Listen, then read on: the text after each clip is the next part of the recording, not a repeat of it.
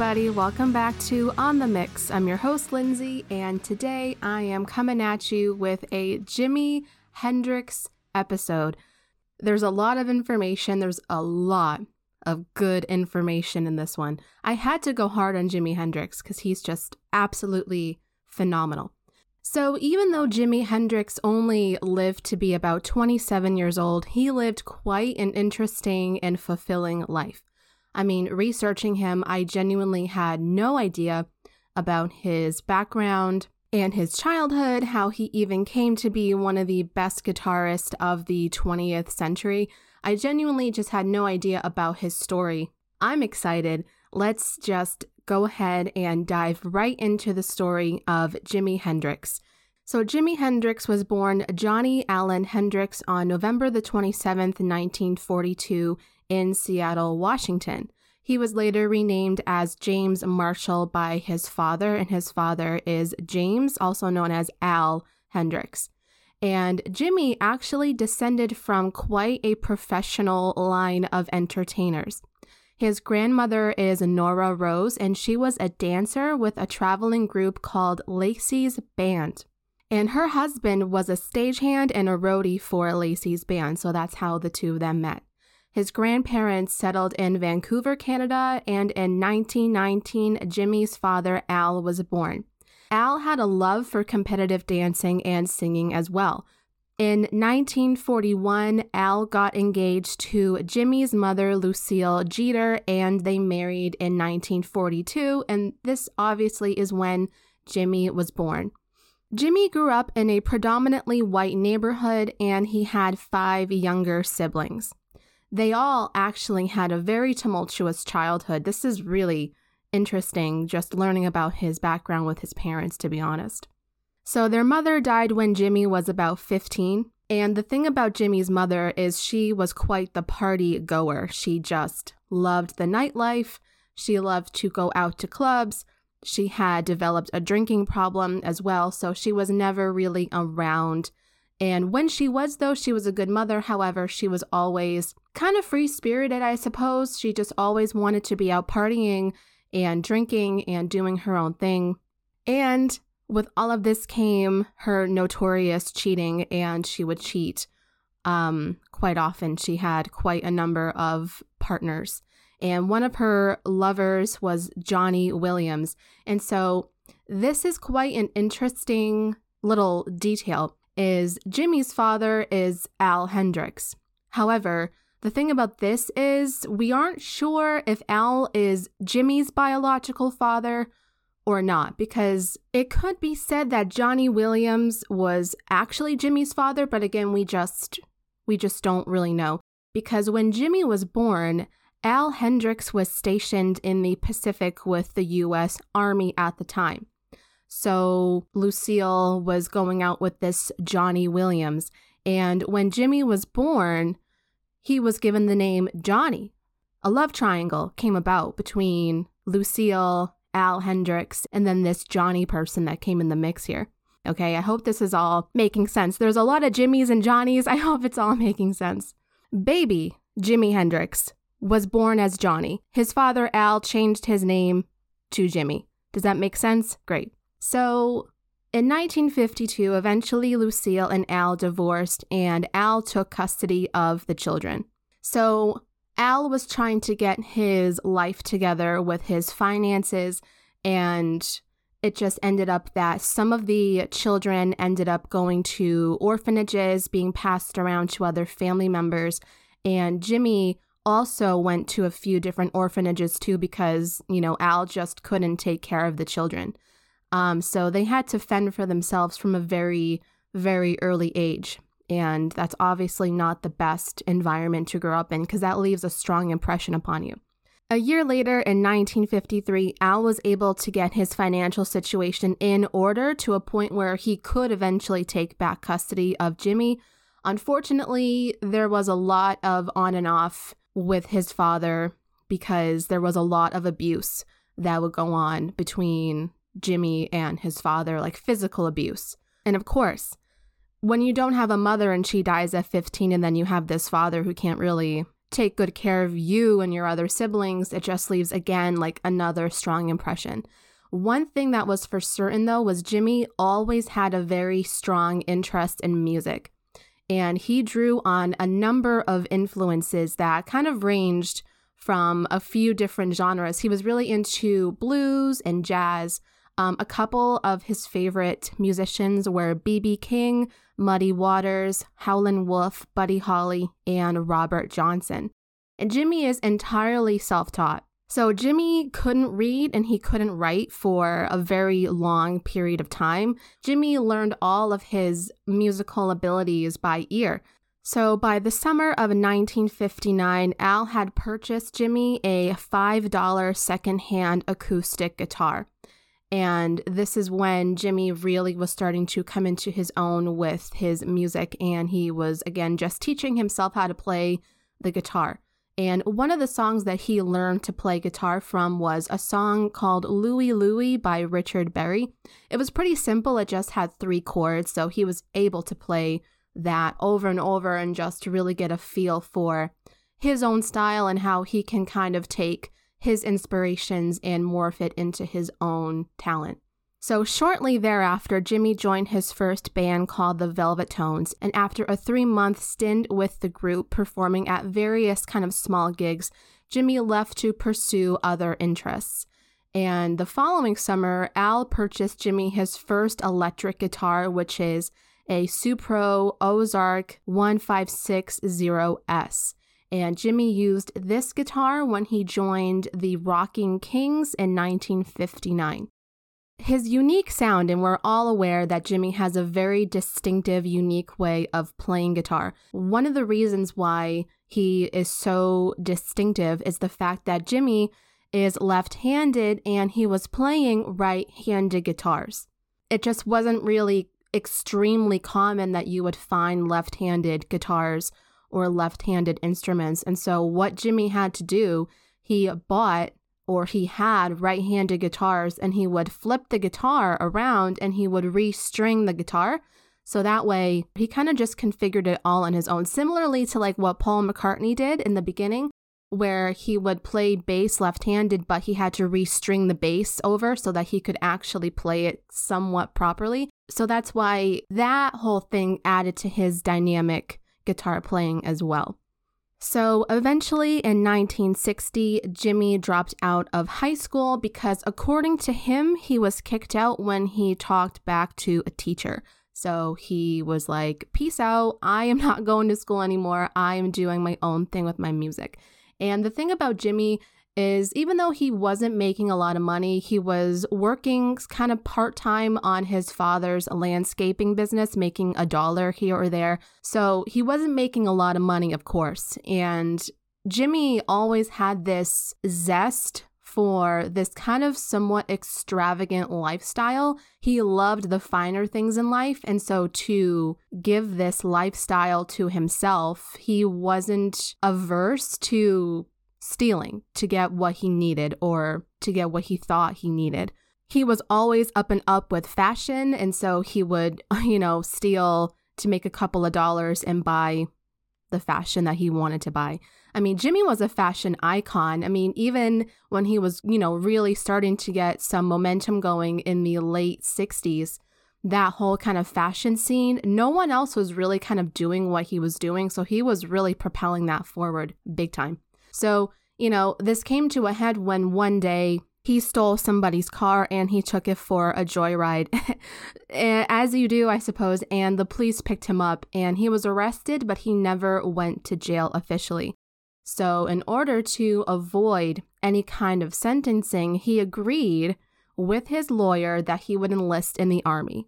In 1961, Jimmy officially left home to enlist in the United States Army and in November of 1962, he earned the right to wear the Screaming Eagles patch for the Paratroop Division. So he was a part of the paratroopers. That's what he was doing.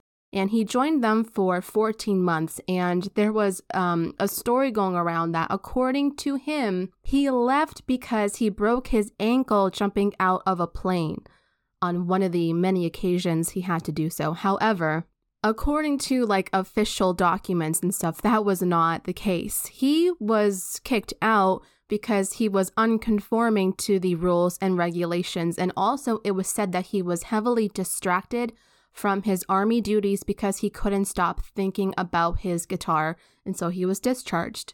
It's just kind of one of those things. And so when he was in the army, his father, he sent Jimmy a new electric guitar, and Jimmy named this guitar Betty Jean after his girlfriend back home. And so this is what Jimmy would kind of use to practice on when he was in the army, I guess on downtime. And in the army, he formed a friendship with Billy Cox. And they started this band called the King Casuals. And after Jimmy was kicked out of the army and Billy later followed, the both of them went to Nashville, Tennessee to try and make it big with their band. However, Jimmy was always one to keep pawning off his things in order to get money for himself and again fund this lifestyle of his.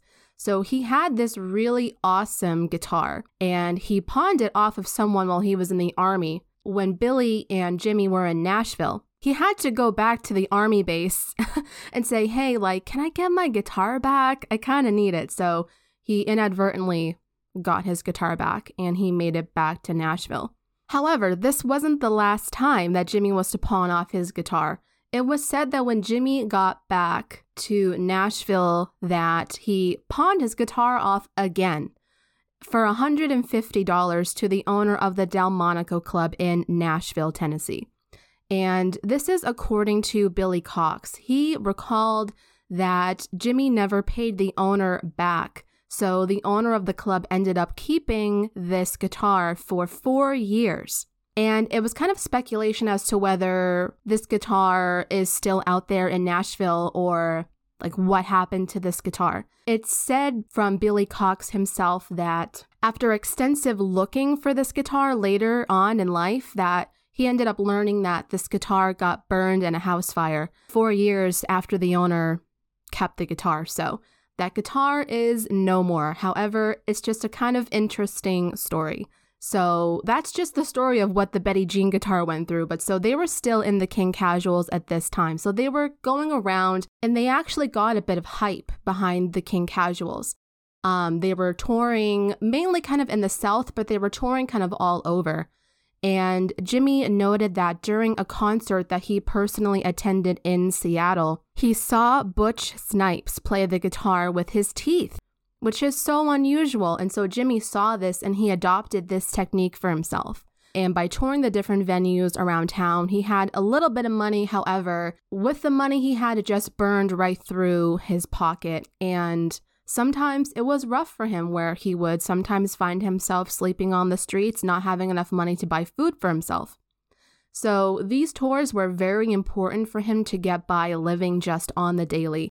Later in January of 1964, he ended up quitting the King Casuals and he went to New York. So he made it to Harlem, New York, and he formed a very important relationship with a girl and he moved in with her and they developed a strong relationship with each other.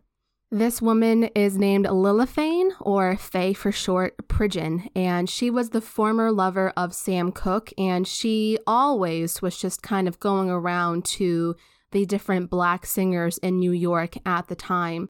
She was very free spirited. She just kind of loved being in that lifestyle.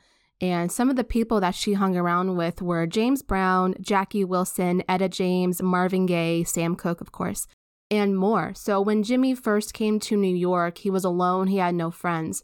And when he met Faye, she really, really fully introduced him and ingrained him into the black music culture of Harlem, New York. Like they would go around to all these pubs and restaurants, and he would bring his guitar with him just for the off chance that he could play guitar for anybody.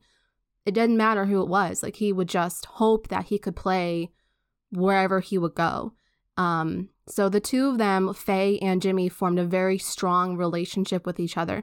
And it's believed that she was the inspiration for Foxy Lady. So, you know, she was um, helping him to grow and go places in the music industry and with, you know, the black community. He was really a big proponent of helping and supporting his own community. And you know, unfortunately, Jimmy was only 19 at the time. He was young, but he was still growing up. Like, he had a lot of growing up to do. Um, and she and him just had this really strong connection with each other. Unfortunately, she wasn't willing to give up her free spirited ways to settle down, even though Jimmy and her just like loved each other. It just wasn't something that was going to really happen. But she introduced Jimmy to a lot of these people, these big names in the music industry. And while this was all going on, Jimmy was progressing more with his guitaring. He progressed so much that he ended up winning an award at the Apollo Theater in an amateur guitar contest. So that's really cool. So the word was just getting spread all around New York, Harlem, and the neighboring communities about Jimmy and his guitar skills. And one of these bands that Jimmy joined initially while in New York was called Joey Dee and the Starliters. And interestingly enough, there is a connection with Jimmy and actor Joe Pesci. Joe Pesci was making it big in the music industry. He was trying to create a, a name for himself. And Joe Pesci actually played guitar for this band, Joey Dee and the Starliters, for a short period of time before leaving. And Jimi Hendrix replaced him afterwards. So that is just such a funny little coincidence. Um, so, you know, Jimmy was working as a session guitarist and going by the name Jimmy James. And so he was just kind of floating around from different bands and groups and things like that. Jimmy had played with numerous musicians with the likes of Tina Turner, Sam Cooke, the Isley Brothers, and Little Richard. This was a great match. Jimmy was just so impressed with Little Richard as a whole, and he took so much fashion inspiration from Little Richard. In a later interview, Little Richard was saying, like, Jimmy just loved the headbands that I wore around my head and all these kind of different things. So Jimmy kind of took inspiration from everywhere he went and every person that he worked with, and it just became something that became so iconic and ubiquitous to Jimi Hendrix. Little Richard had a tour manager who is Robert Penniman, and that's Little Richard's younger brother. And Robert was just saying that Jimmy was always late and he would upstage Little Richard all the time. So it just came to a point where Jimmy was fired from Little Richard. He was such a great guitarist that he was just upstaging everybody and he was late. So now Jimmy is kind of on his own again, and he would form a group called Jimmy James and the Blue Flames. And this is what would lead him to one of the best off chance meetings of all time that would change the course of his life forever. So, during one of his shows with Jimmy James and the Blue Flames, there was a girl in the audience, and her name was Linda Keith. She was the longtime girlfriend of Keith Richards of the Rolling Stones. So Linda is in New York and she sees Jimi Hendrix on stage playing guitar and she is just mesmerized. She is blown away by Jimmy's sheer talent. Like she can't believe that no one else is like absolutely foaming at the mouth for what Jimmy is doing on stage.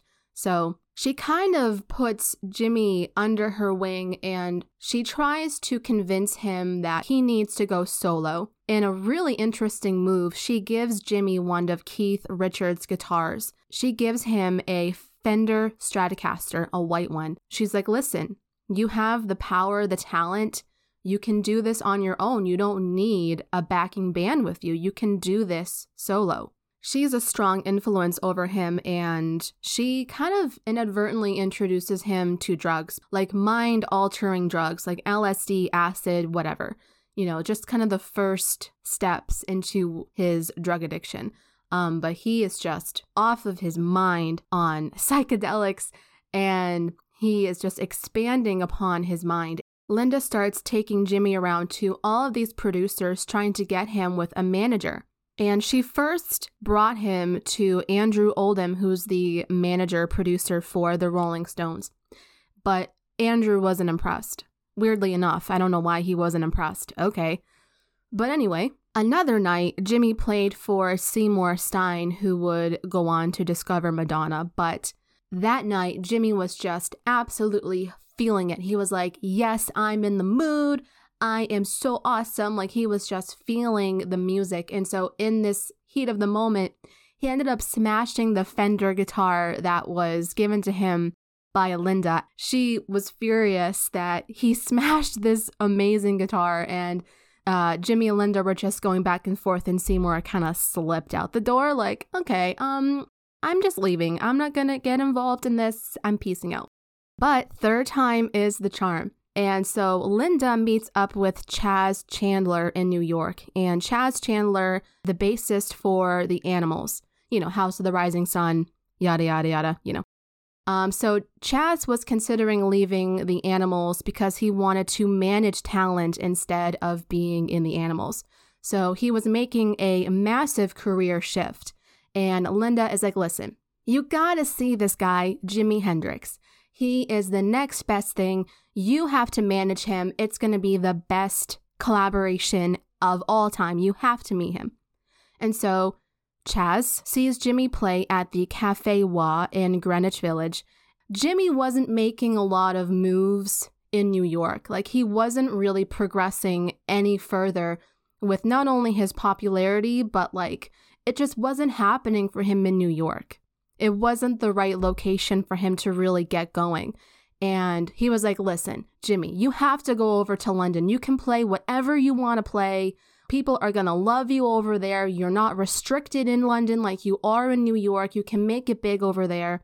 Jimmy was like, mm, I don't really know how I feel about going to London. I'm not sure. What sealed the deal was Jimmy agreed to go over to London on the condition that he would be set up with Eric Clapton. Like he was a massive Eric Clapton and Cream fan. He was like, listen, you need to set me up with Eric Clapton and I want to play with Eric Clapton, okay? Because, of course, Eric Clapton and Chas Chandler were great friends. So Jimmy was on his way, moving out of New York, going into London, and this is where things change massively and rapidly it all just fell into place kind of perfectly for him. So Jimmy is on his way to London. So Jimmy officially gets to England on September the 24th, 1966. And on the flight over, this is when Chas suggests that Jimmy changes the spelling of his name to how we know it now. So it used to be the traditional spelling of Jimmy, but he changed it to what we know now, J I M I. And it was there that Jimi Hendrix was reborn into how we know him now. So, this was really interesting, a fact that I didn't know before, and I don't think I've ever heard it being mentioned before. But when he goes to England, he stays at an apartment on 34 Montague Square in London. What's fascinating is this apartment is actually Ringo Starr's apartment that he rents out to people. So Jimmy subletted Ringo Starr's apartment. And a couple of people have stayed here before, like John Lennon and Yoko Ono have stayed at this place before. I don't know, the connection's just so fascinating.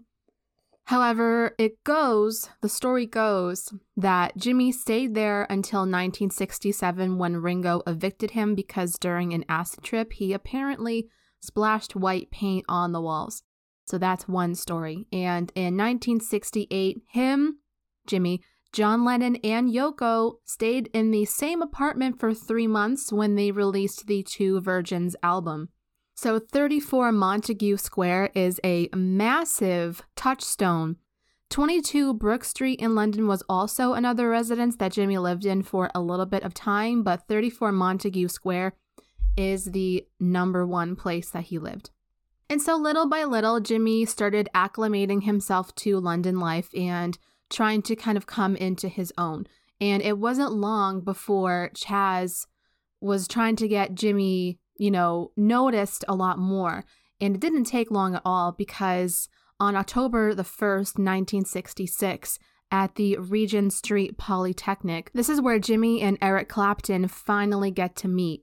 And Chas is going to get a backstage meeting between Jimmy and Eric set up but Jimmy was adamant to say, hey, like, you know, can you ask him if I can play on stage with him? And Eric says, sure, you know, yeah, he can come on stage, whatever. So Jimmy hops up on stage, and the song that they play is Howlin' Wolf's Killing Floor. And this is where Clapton is like so flabbergasted by what he sees. He cannot believe. Like, he didn't really expect a whole lot from Jimi Hendrix when he came up. And is like, yeah, okay, this guy wants to play guitar with me, whatever. Because Eric Clapton at the time, he was the untouchable guitar god at this point in time. Like, there was no one better than Eric Clapton. He was the guy. If you need a guitar for something, he was the guy. Like, he was the one that everyone looked up to. He was God. And so Jimmy was the only one to kind of dethrone Clapton because Jimmy, in some ways, is better or just eh, better in a different way. Like they're just different guitarists in general. But when Eric really saw what Jimmy could do, he was left so gobsmacked to, to the point where, like, during the performance, Eric just walks off the stage and he just cannot believe himself. Like, he goes to Chas and he's like, You never told me that this guy was that good. So, while Jimmy was getting a lot of positive attention from his music, the crowds were still not big enough to grow his reputation. He was just, he was doing a lot better in London, but initially in London, the crowds just weren't as big as he would have really liked for them to be. So, in an effort to get Jimmy a bit more exposure, Chas Chandler asks musician Geno Washington if Jimmy could tag along on their tours as a supporting act. And Geno was like, Yeah, of course he can come along. And so this is what Jimmy does for a brief period of time.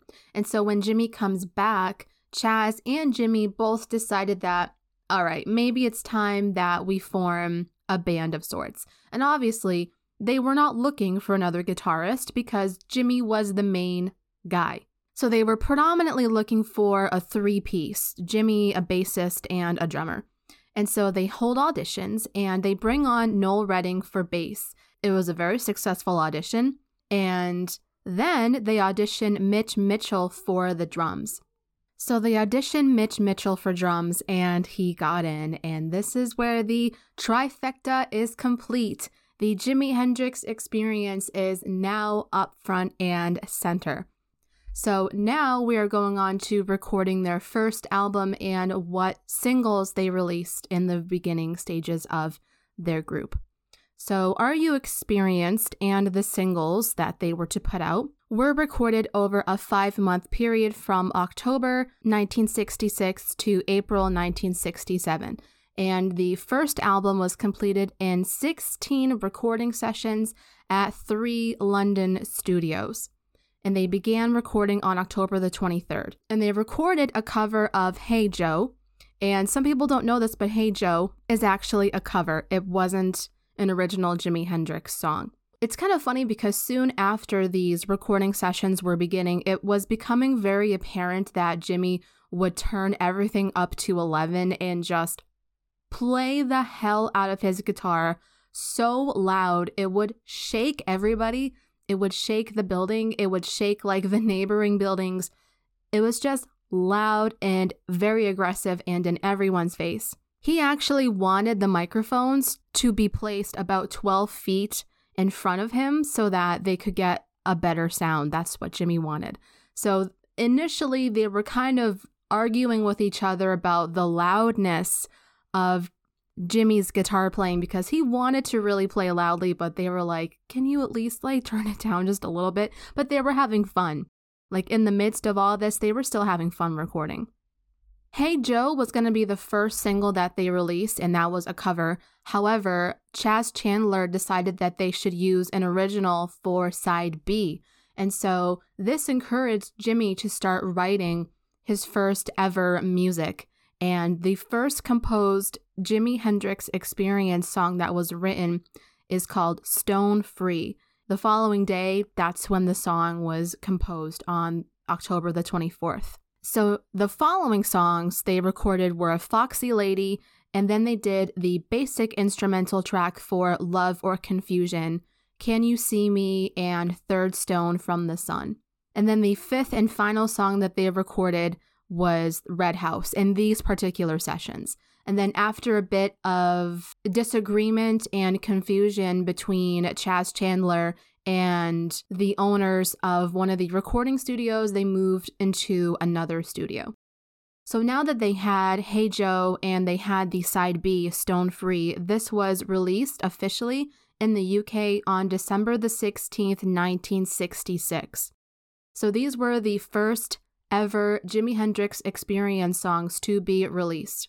And Hey Joe was really the big one that was like leading the way. It was pile driving through the charts, just monumental. This song was massive for them. And so, as Hey Joe was climbing the charts, they were beginning to work on their second single. And their second single is Purple Haze, and that was going to be side A. And so, this was the second songwriting effort by Jimi Hendrix. So, this track, Purple Haze, presented a lot more of a complex arrangement than the band would previously do because before they really tried to make it a point of only recording a song for about half an hour. However, recording Purple Haze took about four hours of studio time to complete because Purple Haze was so much different than what they were ever doing before. It was because Jimi was introduced to different kind of effects and experimenting a lot with getting different sounds out of his guitar. And one of the biggest things that helps produce Jimi Hendrix's iconic guitar sound is an Octavia, which is an octave doubling effect pedal that he was given by engineer Roger Mayer in December of 66. And he first used this effect pedal on the guitar solo for Purple Haze.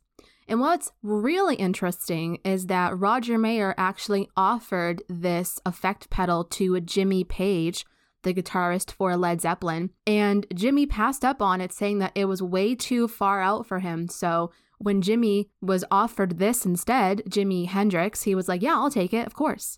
Absolutely, why not?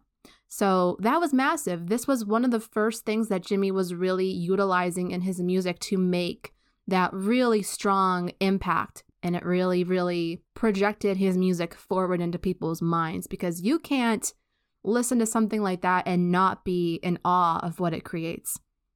So, on January the 11th, 1967, the Jimi Hendrix Experience worked on their third single, The Wind Cries Mary.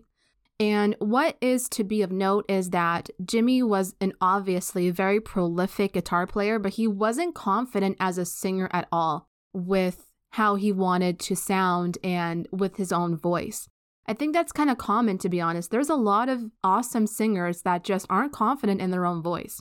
So, something that was interesting Jimi, whenever he was recording in the studio, he wanted the lights very low in the studio. Unfortunately, though, this caused a bit of chaos because, you know, Jimi would hand signal to the engineers to say, yes, start, go, and, you know, stop or, you know, pause or something. And the engineers had a difficult time trying to see his visual cues with his hand because it was so low. Not only that, but a large number of female fans would show up to the studio. It was kind of a mess, but at the same time, it was working. So, their official second single that they put out was Purple Haze and 51st Anniversary, and this was released on March the 1st and it entered the UK singles chart at number 23. It's climbing its way up the charts and it's really making its rounds. So, during the month of March, the band took another long break from recording while they played gigs in Belgium, Germany, and in the UK, and they were starting to have some appearances on UK TV.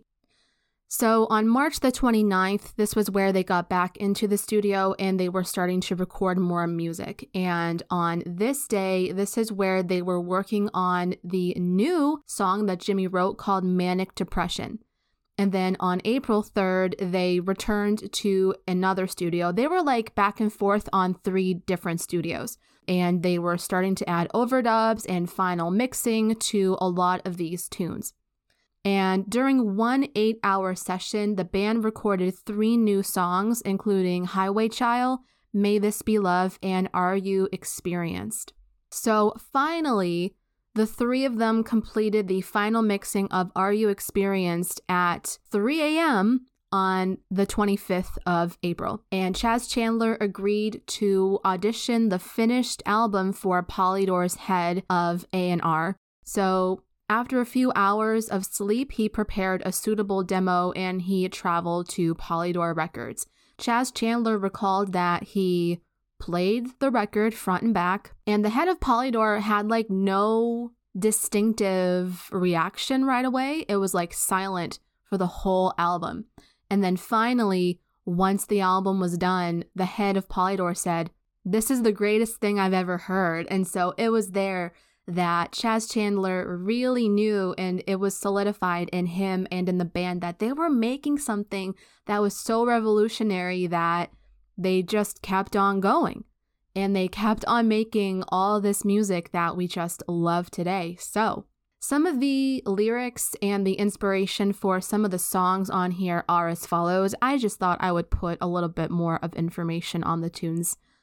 So, again, Foxy Lady, that's one of the major tunes on this album, and that is said to have come from the inspiration of Jimi's girlfriend in New York, Faye.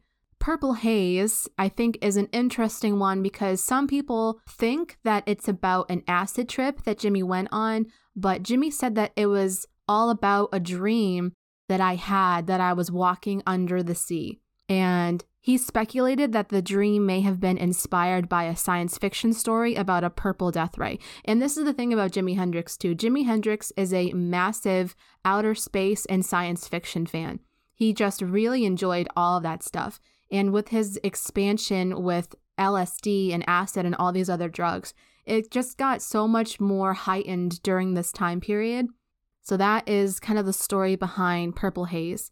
And Jimi told a journalist that Third Stone from the Sun is about a visiting space alien who, upon evaluation of the human species, decides that people are not fit to rule Earth and he destroys their civilization and places the planet in the care of chickens. That's just one example. What can I say? there you go. Interesting concept, I gotta say. And then The Wind Cries Mary um, so Jimi Hendrix at this time in London, he was dating this lady called Kathy Etchingham.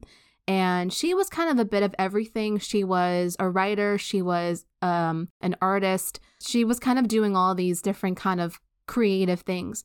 And so her and Jimi were living together and they were dating. And Kathy's middle name is Mary. And so he wrote this tune for her because one day it was said that they got into an argument apparently because like Jimi was making mashed potatoes or something and like the mashed potatoes weren't smooth enough or something like that. Like they were really a fan of mashed potatoes, so I heard. They would like eat that all the time. And so they just got into this fight and she was smashing plates and she like stormed out the door and Jimi sad that she was gone. He wrote The Wind Cries Mary for her. And then she came back home and it was all good. So there's that. So, this album, I'm going to kind of break down like this. So, they release Are You Experienced in the UK first, and then they release it later in the US with a different album cover. In this little section, I'm going to talk about the UK album cover in the UK release and then how it was all introduced in the US at a later time. So, the UK album cover is really underwhelming and not my favorite, to be honest. I think the US album cover is 10 times better than the UK one, however. So, how the UK album cover came about was it was designed by Chris Stamp. It featured a picture of the band by Bruce Fleming. So, Bruce Fleming took this picture, and the album cover was designed by Chris Stamp. And the image shows Jimi wearing a long, dark cape while standing over Mitch and Noel Redding. And Chas Chandler made a point of requesting that the band members' faces be clearly visible in the photograph. That was just a thing at the time. Like, record companies wanted to make sure that the album sold, and how that could be achieved was if the fans, if the viewers, if the public could see visually what the band looked like, that that would sell more records apparently. So that was what they wanted to do. They wanted just a simple, basic picture of the band on there. And so they took monochromatic and they took color shots. Track Records selected an image from a group of color photographs. And Fleming made sure, Bruce Fleming made sure that out of the pictures that he selected for Track Records to sift through, that he chose his favorites and said, This one is the one that I'm going to choose. However, Track Records put out a less desirable image. Like they chose apparently the worst image out of all the ones that Bruce Fleming brought to them. which is silly. And so at this point, like the album cover is just not what Bruce Fleming had in mind. It's not what Jimi had in mind at all. Like Jimi was so not pleased about this album cover in the slightest. And we'll get to that in just a moment. But that is the UK version of this album. And before the album gets released, their third single, The Wind Cries Mary, with B side Highway Chile, was released on May the 5th in 1967. So, the album Are You Experience released in the UK on May 12th, 1967, and it spent 33 weeks in the charts and it peaked at number two. And it remained in the charts long enough that it was still present when they released their second album, Axis Bold as Love. And the album, Are You Experienced, was prevented from reaching number one because the Beatles' Sgt. Pepper's was released at the same time. And that took the number one spot, of course. Of course, any Beatles album takes number one spot. Like obviously, that's just how it that's just how it goes. So now in the US, right? So they were very popular in Europe, of course. However, trying to break into the US market was actually a lot harder than they expected. Of course, it was the right move that Jimi was to move to London because it just was so much easier for him. So, their first single, Hey Joe, failed to reach the Billboard Hot 100 upon its release in the US on May the 1st, 1967. However, the group's luck improved a lot when Paul McCartney of the Beatles recommended that Jimi Hendrix plays at this Monterey Pop Festival in California. And this was one of the biggest music festivals currently at the time. This was before Woodstock. And Paul McCartney insisted to the organizers that Jimi Hendrix and their band was to play at this pop festival. He insisted that the event would be incomplete without Jimi, who Paul called an absolute ace on the guitar. And he agreed to join the board of organizers on the condition that Jimi Hendrix performs at the festival in mid June 1967. So that's a really big thing to note here is Paul McCartney and the Beatles were big proponents of bigging up Jimi Hendrix. It's just it's just kind of a cool experience. So much so that while Sgt. Pepper's the album was completed, it was out in the charts, Brian Epstein, their manager, put on a show at the Saville Theatre in London, and this was on June the 4th, 1967. So Brian Epstein, he held a lease on this Saville Theatre. And what he would do is on Sundays, he would put on and organize shows. He would bring on all these different bands and talents, and they would play concerts every Sunday. And so on this particular Sunday, June the 4th, Jimi Hendrix was supposed to open for the show. And so Sgt. Pepper's, the album, had only been out at that point for two days. And so Jimi Hendrix gets to listening to the album right before they're supposed to go on stage. Jimi goes to his bandmates and he says, Hey, I think we should open with the title track to Sgt. Pepper's. And Noel and Mitch are like, What do you mean? We have half an hour before we go on stage. And you want us to learn this song and, and play it? And Jimi's like, Yeah. So Brian Epstein, George Harrison, Paul McCartney, Eric Clapton, they were in the audience. Jimi Hendrix, they open the show and they play, and Jimi's doing his thing on the guitar. You know, he is whammying the whammy bar. He is doing his thing out there and he is blowing the minds out of people. However, back in those days when you use the whammy bar like that, like Jimi did back in the day, it would wildly tune your guitar out to the point where after the song, you'd have to retune your guitar. So after this massively mind blowing introduction, Jimi is just like standing on the stage and he's trying to like tune his guitar. And so he's looking out into the audience and he's like, Hey man, is uh, Eric Clapton out there? And uh, of course, Eric Clapton is out there. And Jimi's like, Hey man, can you tune my guitar for me, please? Eric is like, oh, I'm not here. I'm not here. Eric is like making sure he is not seen. Jimi just had to tune his own guitar and just get on with the show. But that is one of the biggest kind of things that really massively helped the Jimi Hendrix experience to really come together. So that was the Saville Theatre where he did the Beatles. And now they are taken from London and they travel to Monterey, California, where they perform an incredibly iconic concert at the Monterey Pop Festival.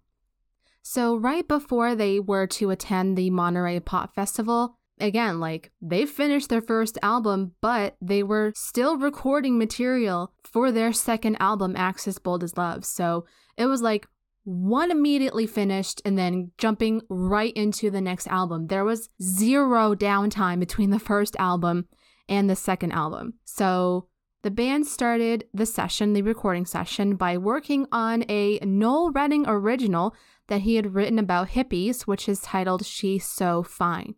And then they made initial recordings on what would become If Six Was Nine.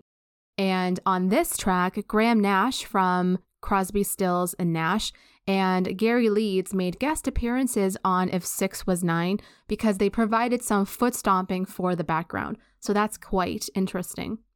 So on May 9th, they reconvened after some time at another recording studio, and Jimi had been curious about a harpsichord that was stored at the studio.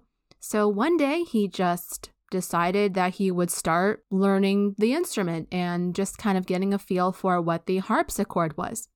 And from this, he started writing the song Burning of the Midnight Lamp. And this song became the fourth UK single for Jimi Hendrix. And then the following day, on May 10th, the band performed their latest single, The Wind Cries Mary, on the top of the pops. So there we go. It is all kicking off for them immediately. So then at that point, they took about a month long break from the studio and they played a couple of gigs to tour for the new album. And then they reconvened on June 5th to record more music for their second album. So now, finally, on June 18th, 1967, this is when they take time off from recording their second album and they go all the way over to California for the Monterey Pop Festival. And they were introduced by Brian Jones as the most exciting performer he had ever heard. Talking about Jimi Hendrix, of course. And they just go on and they open the door wide open. They put on one of their best shows of all time. And iconically, this is where Jimi Hendrix lights his guitar on fire and he eventually destroys it as well. And he tossed out pieces to the audience as well after he destroyed it.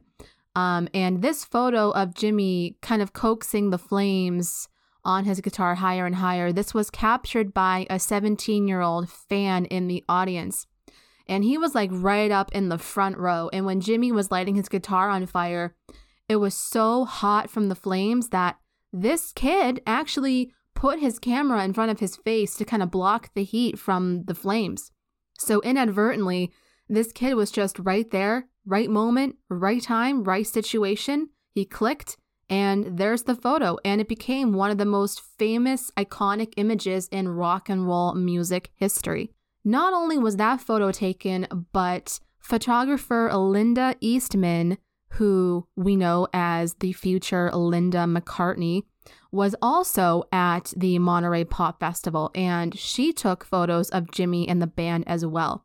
And it was from there that Linda and Jimi and the rest of the band began their friendship. And she was very prolific in taking photos of Jimi Hendrix. There's a lot of great photos that Linda took of Jimi. Obviously, we know her as Paul McCartney's future wife, and so she took so many photos of Paul as well.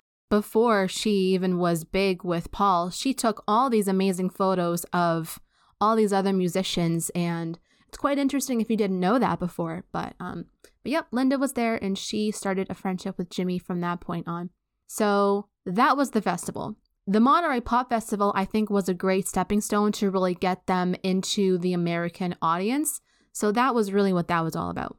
So after the Monterey Pop Festival, the experience was booked for five concerts at Bill Graham's Fillmore with Big Brother and the Holding Company and Jefferson Airplane.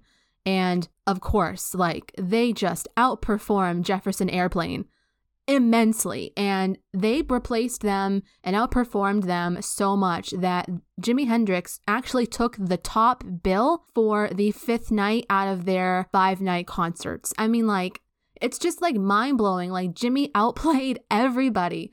It's just great. It's just great. I love to see it, you know? Like you love to see it, don't you? So, following their successful West Coast introduction, they were booked as the opening act for their first American tour with the Monkees. You know, hey, hey, we're the Monkees. They were huge. Um, of course, they were back then. So, they were really starting to kind of bump elbows with a lot of these massive musicians and bands at this time in America now. Um, so, they were just, again, like outperforming everybody. Interestingly enough, though, I think the crowd for the Monkees just they just like weren't really digging what Jimi Hendrix was doing.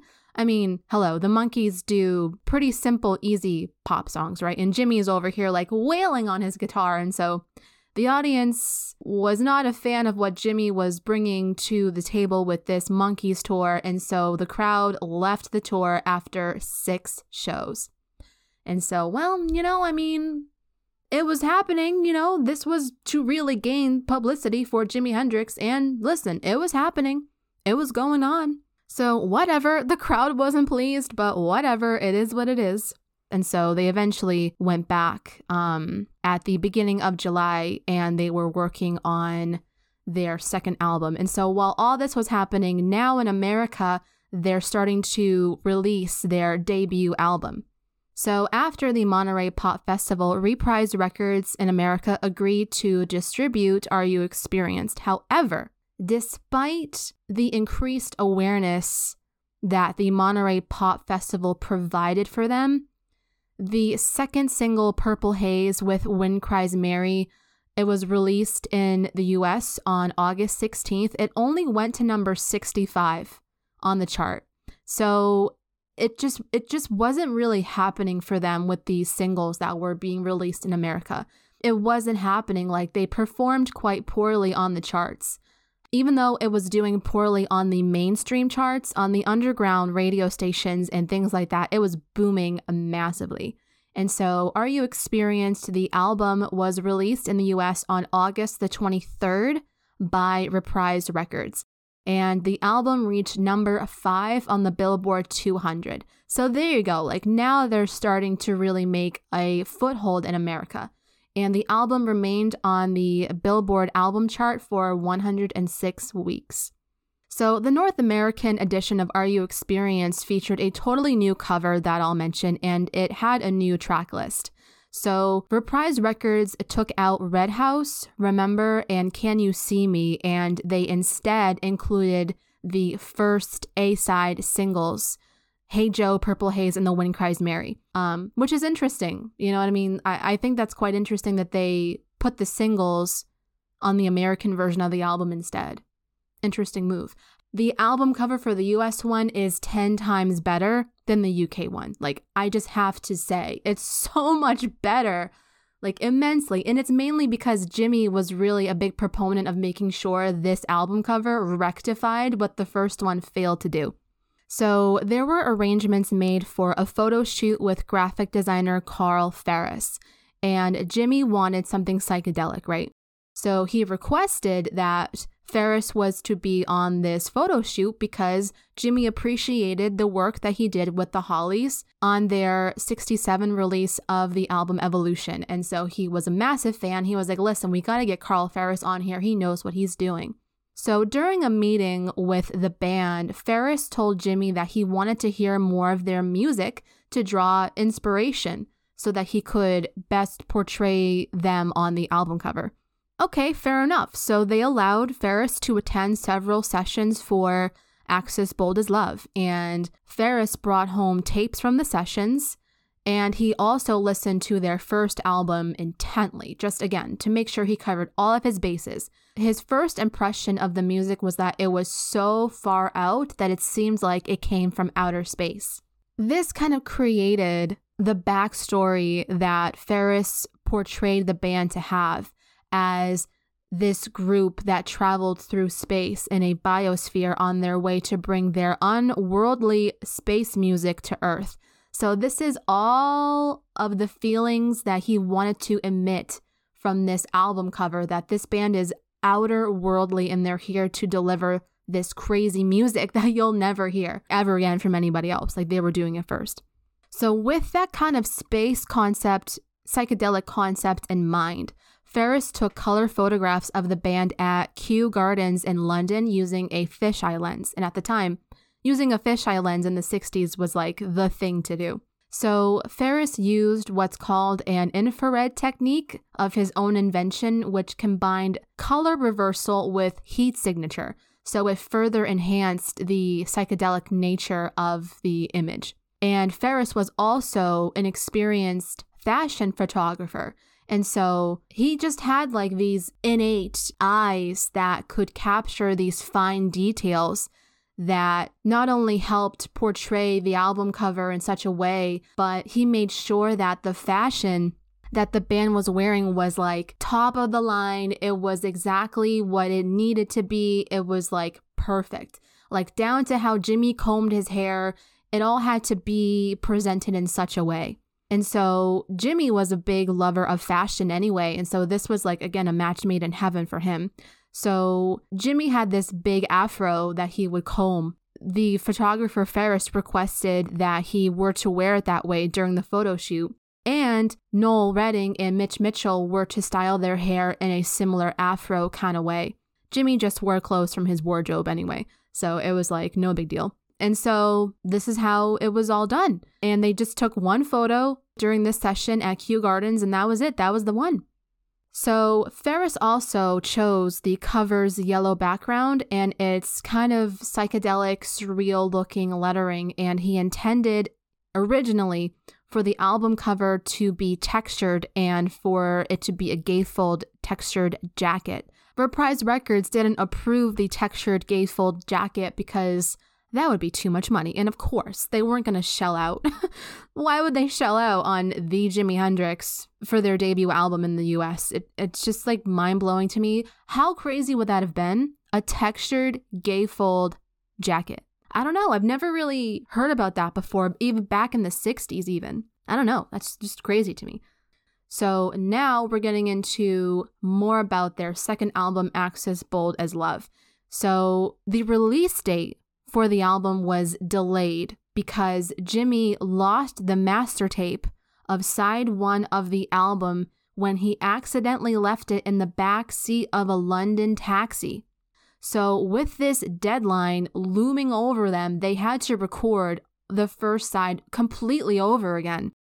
So, Jimi was kind of disappointed about having to remix this album so quickly and he felt that it could have been better had they had more time, but unfortunately, it just kind of is what it is. And this was at the point where, you know, Jimi was just demanding numerous retakes because he was such a perfectionist and he wanted things to be a certain way. And the other band members were starting to become kind of annoyed at Jimi's perfectionist ways. And they were getting frustrated. And this was where the very start of their downfall as a band was taking place with kind of in this realm of we got to get this out as soon as possible but i want more retakes. And it's just it became a whole conflict. It became a whole thing. It just wasn't good at all you know what i mean? It just it just was one of those things that just was not good. What's interesting as well is a lot of the songs on their second album were rarely performed live. Only Little Wing and Spanish Castle Magic were regularly performed. Um, the album cover is again another one that Jimi was so unhappy with because the album depicts Jimi and the rest of the band as various forms of the god Vishnu. So Jimi was like in awe that this was even done. Like they had no say in what this album cover was. Jimi hated it. He said the album cover would have been more appropriate had it had highlighted his American Indian heritage instead. But for some reason, the record company went with this instead. I don't know. It was weird. It, it was strange that Jimi and the rest of the band had no say in this album cover whatsoever. It just was weird. Like, Jimi had all these ideas and he was shut down. It was strange. Track Records finally released Axis Bold as Love in the UK on December 1st, 1967, where it peaked at number 5 on the charts and it spent 16 consecutive weeks. And in February of 1968, it charted at number three in the United States. And the album was received very well by music critics who praised its mixture of hard rock, R&B, and jazz. And of course, their first album was also very well received too. And so again, there was no break between the release and the coming out and the making of albums. These three albums were made pretty much within a consecutive year of each other. It's crazy to think about, but it's true. So after Axis Bold as Love was released in December, they then continued to work on Electric Ladyland in January of 1968. So at this time, right, each gig that Jimi and the rest of the members were putting on, each gig that they were doing, they earned around $100,000, which at the time was a lot of money, rightfully so. That's a lot of money. However, Noel, Mitch, and Jimi didn't actually receive much of that or any of that money because it was pocketed by their manager who had flown to the Bahamas and he blown it all for himself. And I'm going to get into him. Their manager is a really sketchy, really interesting character. I'll just say that right now. So, put it into perspective, right? Jimi Hendrix he has dethroned all of these guitarists and has been like number one. They're making this amazing music, all these albums. They're putting on these very successful tours. However, by 1968, Jimi only had about $20 in his pocket because, again, he wasn't seeing barely any of the money that they were coming in with because his manager pocketed most of the money not only was Jimi not making a lot of money, which you would think he would, but he wasn't seeing a lot of his money. Because they set the bar so high for themselves in their performances, they started to get tired of the repetitiveness of performing the same songs over and over and over again. Like, Hey Joe was the one that they were doing like all the time, and it was just something that Jimi was getting so tired of doing. And of course, like Jimi had all these tricks up his sleeve of like playing the guitar behind his back, playing the guitar with his teeth, you know, setting things on fire and all this other stuff. And it's like they set the bar so high for themselves that the crowds expected that level of gravitas every single concert. So you can only imagine how tired and frustrated Jimi and the rest of the band were feeling that they couldn't they couldn't like be in alignment with their past selves because they were ever evolving and they wanted to do more things. However, they set the bar so high. It's it's just it was starting to kind of crumble upon them. And not only that, but the clashing of the band members was starting to carry on from Axis into Electric Ladyland, and this would be their third and last album. So it just created like a perfect storm situation. So, something that was a little bit different from this album as compared to their previous two albums was they equally spent their time in US studios and in the UK as well. Because Jimi was kind of spending a good portion of his time between New York and also in London. And so they were kind of split between the two cities. So during one of these times that Jimi and the band and their manager, Michael Jeffery, was in New York, Jimi actually bought a defunct nightclub in Greenwich Village. It was called The Generation. And so a lot of people actually advised Jimi to convert the nightclub into a recording studio instead of like carrying it on as a nightclub.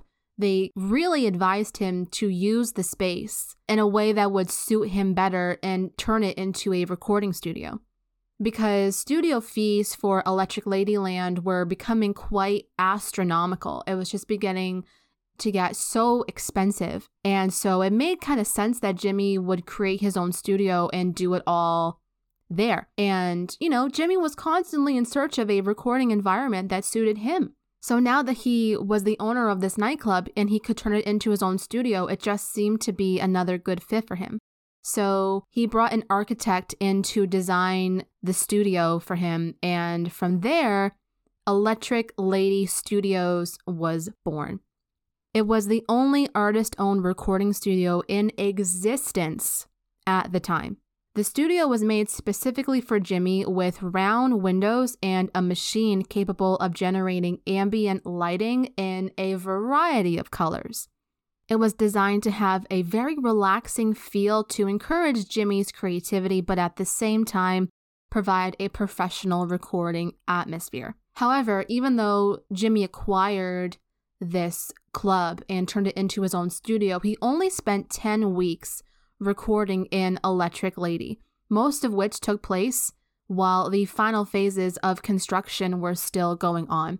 So he didn't even use it for that long before he passed away, which is sad, but that is what it is. So while they were recording this album and they were doing the studio work at Electric Lady, they recorded 50 takes, over 50 takes of the song Gypsy Eyes over the course of three sessions. And Jimi was just more and more and more insecure about his voice. He was just hiding behind these big studio screens while he was recording them because he just didn't like all of these eyes on him. And it's just something that he never really liked, to be honest. Because of all of these things coming together, Jimi was always asking for more takes. He was insecure in his voice. This just further frustrated the band to no end. And Jimi actually allowed his friends and guests to join them in the studio, which also dogpiled on the numerous reasons why the band was to inevitably split. It was just like way, way too much in the recording studio. And so at this point, Chas Chandler had to sever his professional relationship with Jimi. It was just like, there was no way that it could continue on like this. There was no way. So, Noel Redding at this point in time actually already formed his own band by mid 1968 called Fat Mattress. And Noel, again, he just found it so increasingly difficult to fulfill his commitments to the Jimi Hendrix experience while also doing his own stuff. And just, it was just like a conundrum. It was just like a mess. So, interestingly, Jimi actually played many of the bass parts on Electric Ladyland. And what maybe some of you know or maybe didn't know was that this album was produced and directed by Jimi Hendrix. Most of the work on this album was done by Jimi Hendrix. There was only like one song that was done by Noel and one other cover that they did, but most of it was Jimi Hendrix. And it just came from him, his own mind, his own stuff.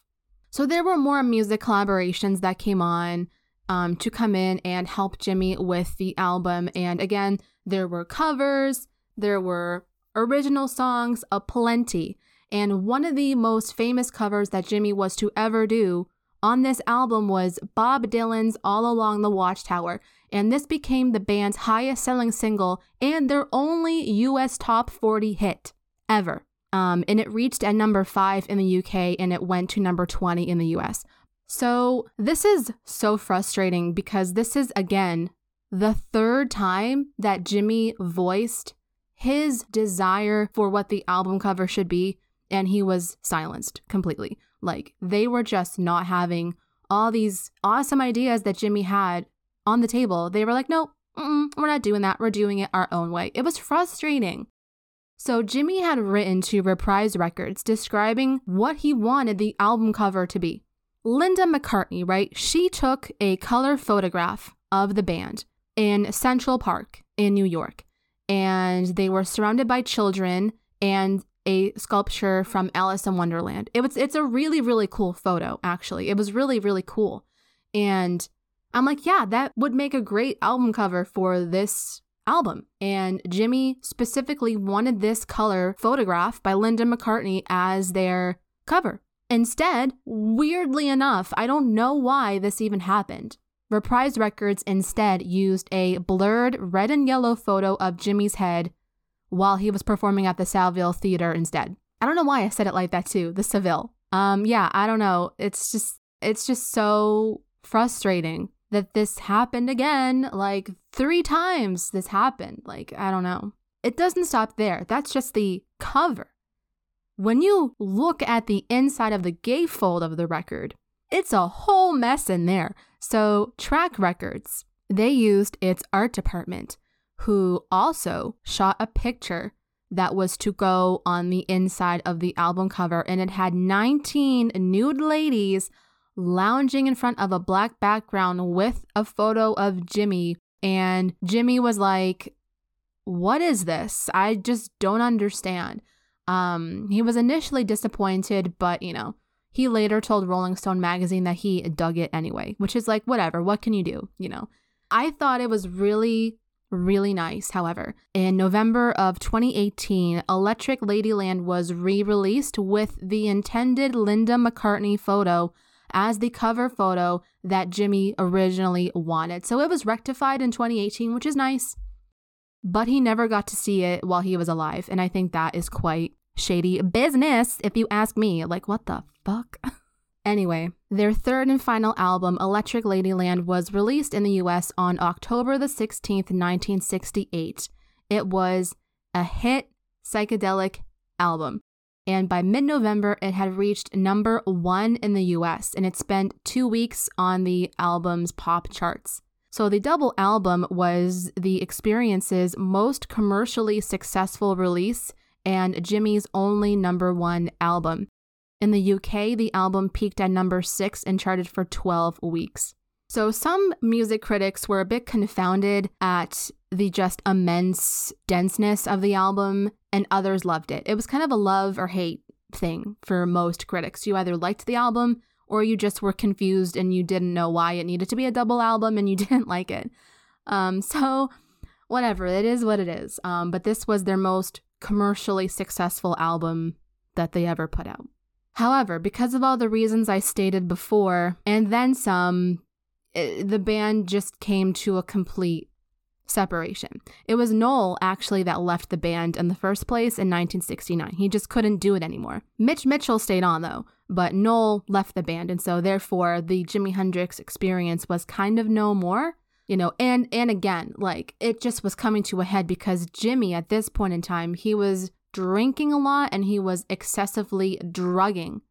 And he was drugging so much that it sometimes resulted in him having panic attacks. And because he drank a lot too, he would become violent when he drank as well. So he was just on all these drugs. He was drinking all the time. He was becoming more and more aggressive and violent, and him and Kathy Etchingham eventually were to break up. She just couldn't handle it anymore.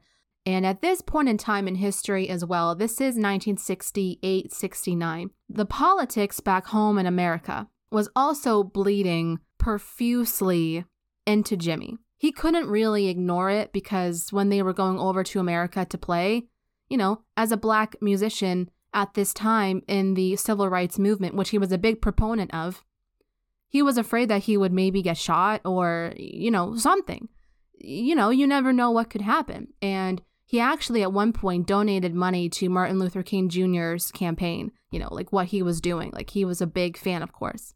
So it's just funny because people were kind of asking him to talk on politics and all these things, but he never really gave a lot of credence to it because, again, he was anti war and he was pro peace. So not only was politics and drugs on his back, but also the breakup of his band and all these things and having pretty much no money because his manager pocketed all the money. It, it, it just honestly was the perfect storm of things that could have happened that resulted in the breakup of the band. So, Jimi, however, was not one to back down easily. So, with Noel Redding gone, he reconnected with Billy Cox, who was his King Casuals partner. And with Billy Cox, with Jimi, Mitch Mitchell, and a few other musicians, they reformed themselves and they were going by the band name Gypsy Sun and Rainbows. So they were doing a little bit here and there with some music, and the band was brought on to perform at the most famous, most well renowned music festival of all time. This is where Woodstock comes in. Oh, yes. So this happens in Woodstock, New York, of course, on August 18th, 1969. And this performance, also with the Monterey Pop Festival, are the two really big shows that people know Jimi Hendrix by in particular. And one surprising, I guess, cover that Jimi does at Woodstock is the Star Spangled Banner, the national anthem.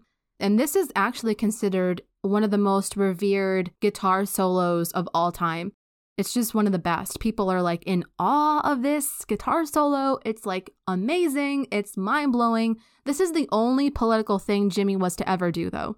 That kind of is the basic rundown of Woodstock. I mean, we all know what Woodstock was, right? We all know. I might have to do an episode on Woodstock, actually. I might have to do that. Mm hmm. Yeah. Yep. That might be on my list of uh, things to talk about because uh, I like Woodstock a lot. It's just so, so fascinating. Jimi Hendrix, he goes on to perform at Woodstock. The people love him. So, this next story, I had never in my life heard of something so weird as this next story. Buckle in, because it's going to be a really wild one, honestly. It's a wild ride from start to finish. Um, so, sometime after Woodstock, Jimi was roaming around New York City at night, and this story comes from one of Jimi's unsavory friends who was drug dealer John Roberts, okay? So this story comes from John Roberts. But it happened. It happened. It's it's strange and you know, Jimi of course cuz he was in drugs heavily, he was surrounded by a lot of unsavory not great people that didn't have his best interest. It is what it is. Um, so one night while out in New York, Jimi is looking to buy some cocaine and he went into a nightclub where he was met with two Italian wise guy wannabes. When these guys saw Jimi, they jumped on the chance to make some serious moolah.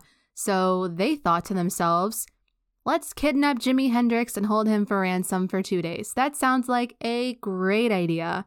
What could possibly go wrong? So they kidnap Jimi, they hold him ransom for two days. They contacted his management team and their manager, Michael Jeffery, was the one that picked up the phone. I mentioned that Michael Jeffery is an also unsavory character because Michael Jeffery, he was the, also the manager of the animals too. That's how Michael Jeffery came into the picture because Chas Chandler asked him to step in. Michael Jeffery has high connections in the Newcastle mafia not only in Newcastle, but other mafias everywhere in England. And apparently, he had some thug connections in America as well. So, in my mind, it's almost like these thugs called Scarface, and they're calling up Scarface to make a deal. So they call up, they talk to Michael Jeffery, and they're like, listen, you either pay our ransom money that we ask for, or you give us a stake in royalties for any future music released. Well, they're idiots because, as history goes, Electric Ladyland's the last album that they would ever do, and Jimi dies not long after, so these uh, wise guy wannabes are really stupid. So, Michael Jeffery sends a group of thugs armed with machine guns over to free Jimi. However, that is according to Michael, okay? Michael says that he sent thugs armed with machine guns out to free Jimi. However, John Roberts was the one that saved the day because, of course, as a drug dealer in New York, he had mafia connections as well.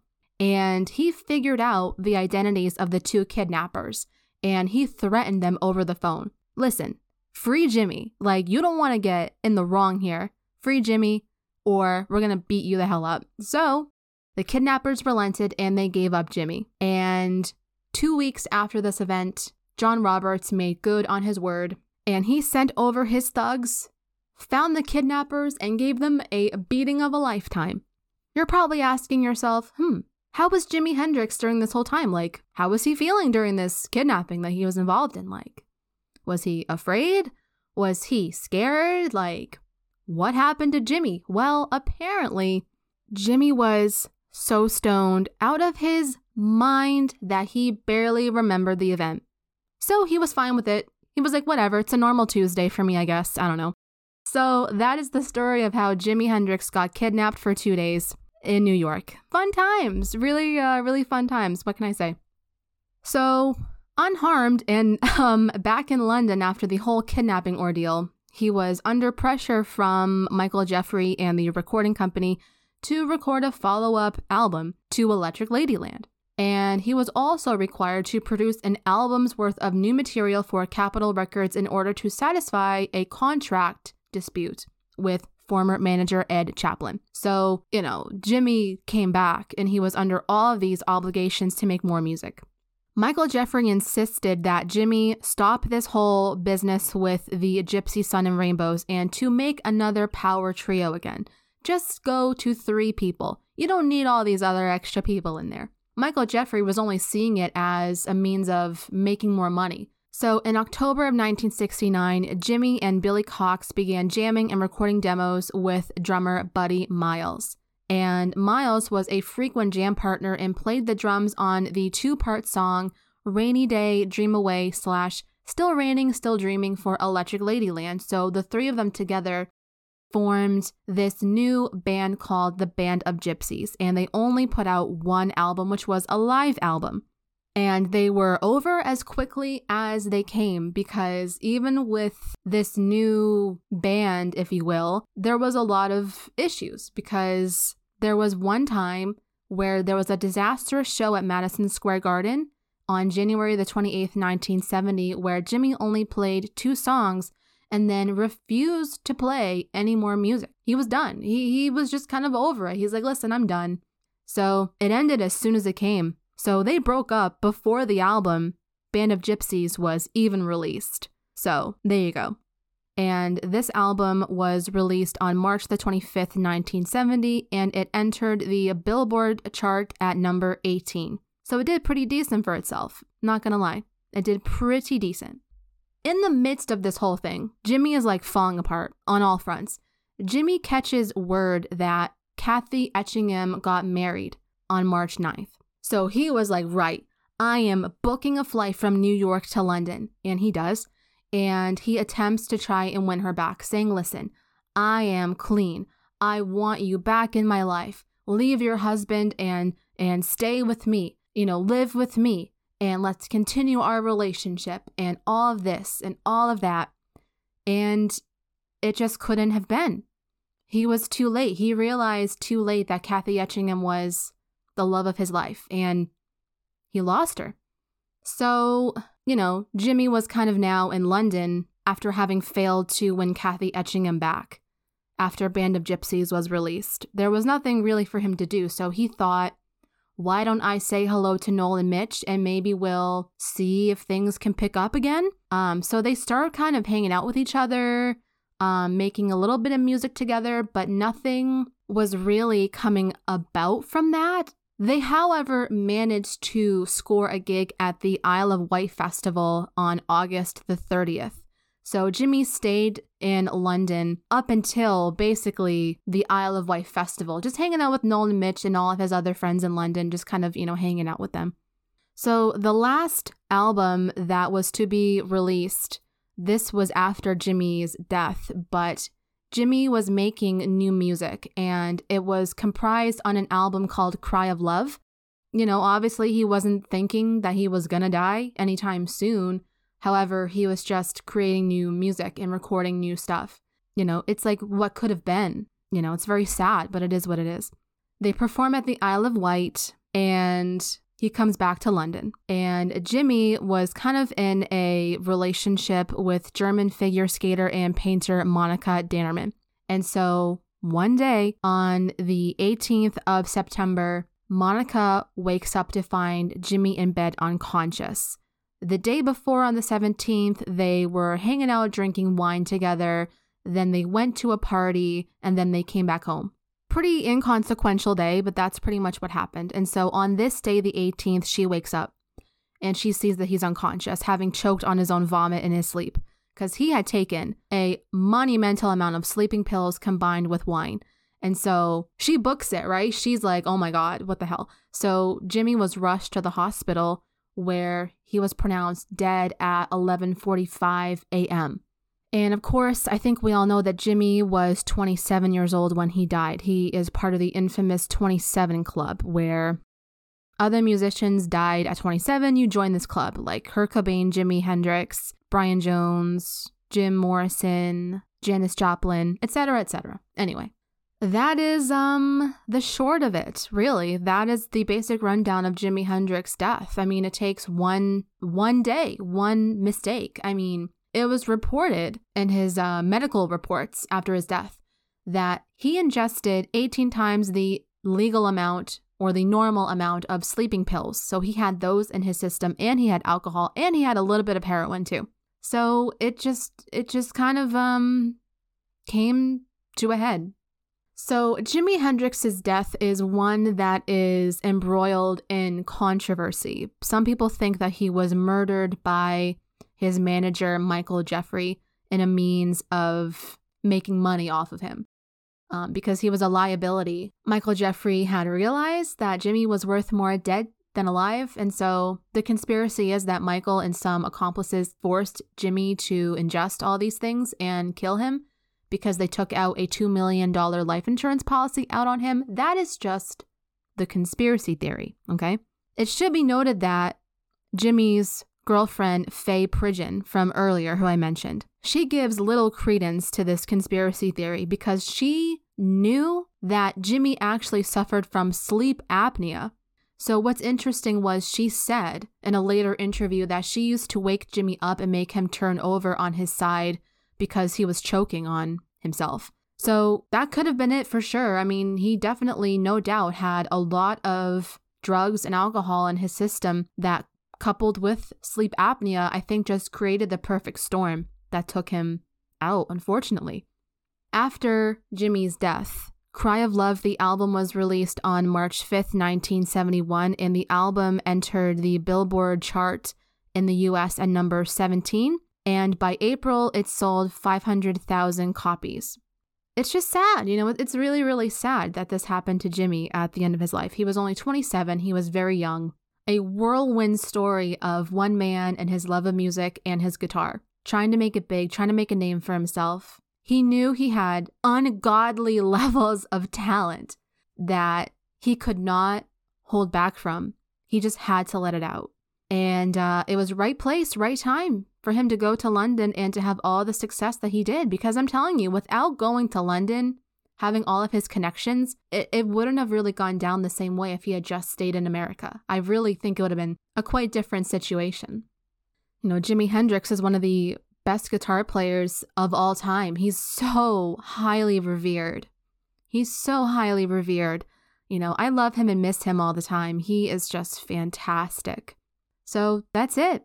That is the story, the life and death of Jimi Hendrix, and the story of three albums he was to create in his time with the Jimi Hendrix Experience, Woodstock, Monterey Pop Festival, everything in between. He lived his life how he wanted to live it, and even though drugs and alcohol got the better of him, he um he he made it. He lived his life how he wanted to live it, and he's he's just one of the greatest people. You know, he's just so so talented and multifaceted, and who knows what music he would have come out with had he had lived. But that is the story of Jimi Hendrix. Thank you for taking the time to listen. I hope that you learned something new that you hadn't learned about before that was great. That was such a great episode for me to research, and I'm happy to have provided all of this awesome information to you guys. So I hope you guys have an awesome day, and I will see you guys next Wednesday with a new episode of On the Mix. I'll talk to you guys next time. Bye, guys.